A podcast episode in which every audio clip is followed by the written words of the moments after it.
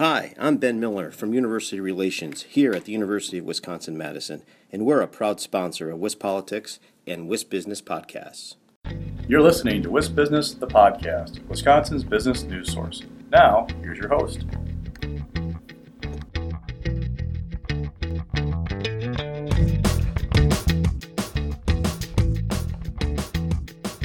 Hi, everybody. This is Stephanie Hoff here with WISP Business, the podcast. Josh Marren is on the line with me today. Josh is the Chief Banking Officer at Park Bank. It's a community bank that serves the Dane County area. Josh, thanks for coming on with me today. Thank you, Stephanie. I appreciate the time and, and certainly uh, excited to, to chat with you about uh, a couple different things today. And as we talked uh, before we got this podcast going, uh, it's hard to believe, but we've been in COVID time for over a year now. And I was wondering if maybe you could just give us a status report on Park Bank. Are operations getting back to normal? I agree with you. It, it is unbelievable that here we are a year later.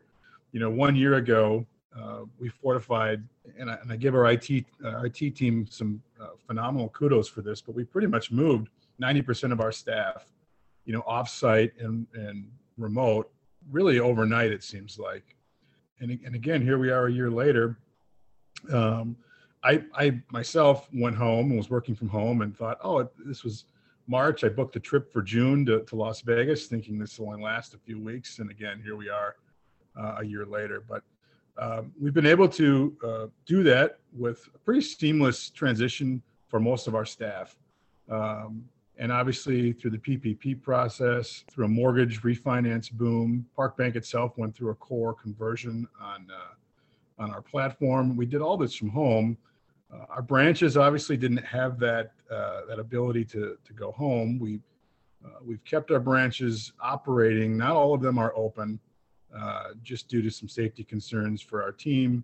But you can certainly come in. You can make an appointment to to meet with one of our branch staff, and our, certainly our drive-throughs are still open. Um, but as we now we've we've moved forward uh, a year later, you know, now we're starting to talk about how do we go back to normal? What does normal look like? You know, are we Are we are we there yet? Do we wait for, you know, vaccinations to run their uh, run their course here a little bit longer? Um, you know, do we step people up back in the office? So we are having those conversations. We want to make sure we're doing it safely. You know, it, it seems like we're getting closer. I'm in my office right now, actually, at the bank, and and it, it feels a little bit normal. And you mentioned already some of those extra responsibilities that banks took on Uh, during COVID, between the Paycheck Protection Program and then additional, you know, relief that kind of came in waves. But then you also resumed normal operations like home loans and whatnot.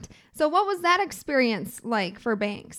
You know, that that's that's a great point, Stephanie. I think uh, we, we get caught up sometimes in talking about these economic programs that have certainly been lifesavers to many, many businesses. But you're right, business as usual still had to continue.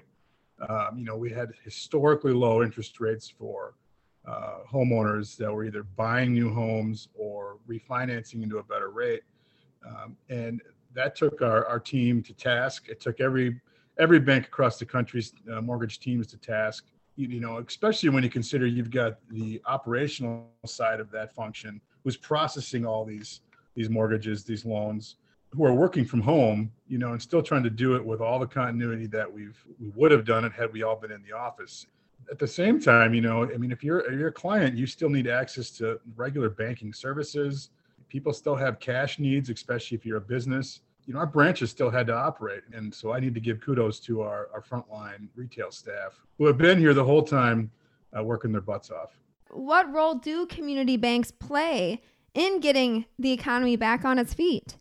I think I'm, I have to say I'm really proud of the the efforts that all community banks put forth over the last year. You know, I I, um, I think sometimes we lump or we lump the, the term bank, financial institution, as one uh, sort of entity, and and I think community banks really do serve a larger purpose outside of the big money center banks in the country. You know, Main Street still matters. We still know our clients. We run into our clients at.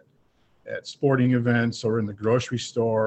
You know, you, you drive past a, past a project and you're proud that you were able to help that that uh, get off the ground and moving, or a new business opens. So when we see our, our constituents and our, and our clients struggle, it, it hits home almost even harder, right? Again, they're your neighbors, you see them out in public. Um, I, I think if, you, if we back that question up a little bit, and I just specifically speak to the P P P loan process, close to sixty percent of all recipients that got P P P loans came from community banks.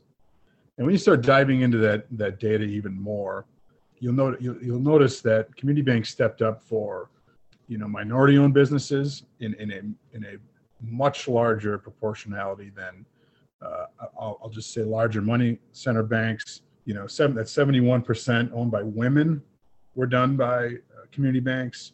And really the, the timing of community banks getting that money out to constituents in the community was, in some cases, ten times, ten days faster than the bigger money center banks. So I, I think what my, my point is, is I think the community banks have and always will be nimble, right, to their constituents, to their clients, that we, we can make decisions locally because we know who you are. We understand the benefit of even maybe some minor tweaks to some of the loan products that people may already have with us. Um, you know, th- to be honest, for those industries that were hit the hardest, hospitality, you know, the restaurant industry, gyms, you know, we had to make some pretty significant changes to some of the loans that those individuals had so they could get through the pandemic, you know, and we, we did it knowing that, hey, if we can just get you through this process, see you out the other end, you're going to be in a much better position uh, at that time. So, you know, it's our duty almost to make sure we are supporting the community and uh, during the pandemic, but continue to do so on the other end as well.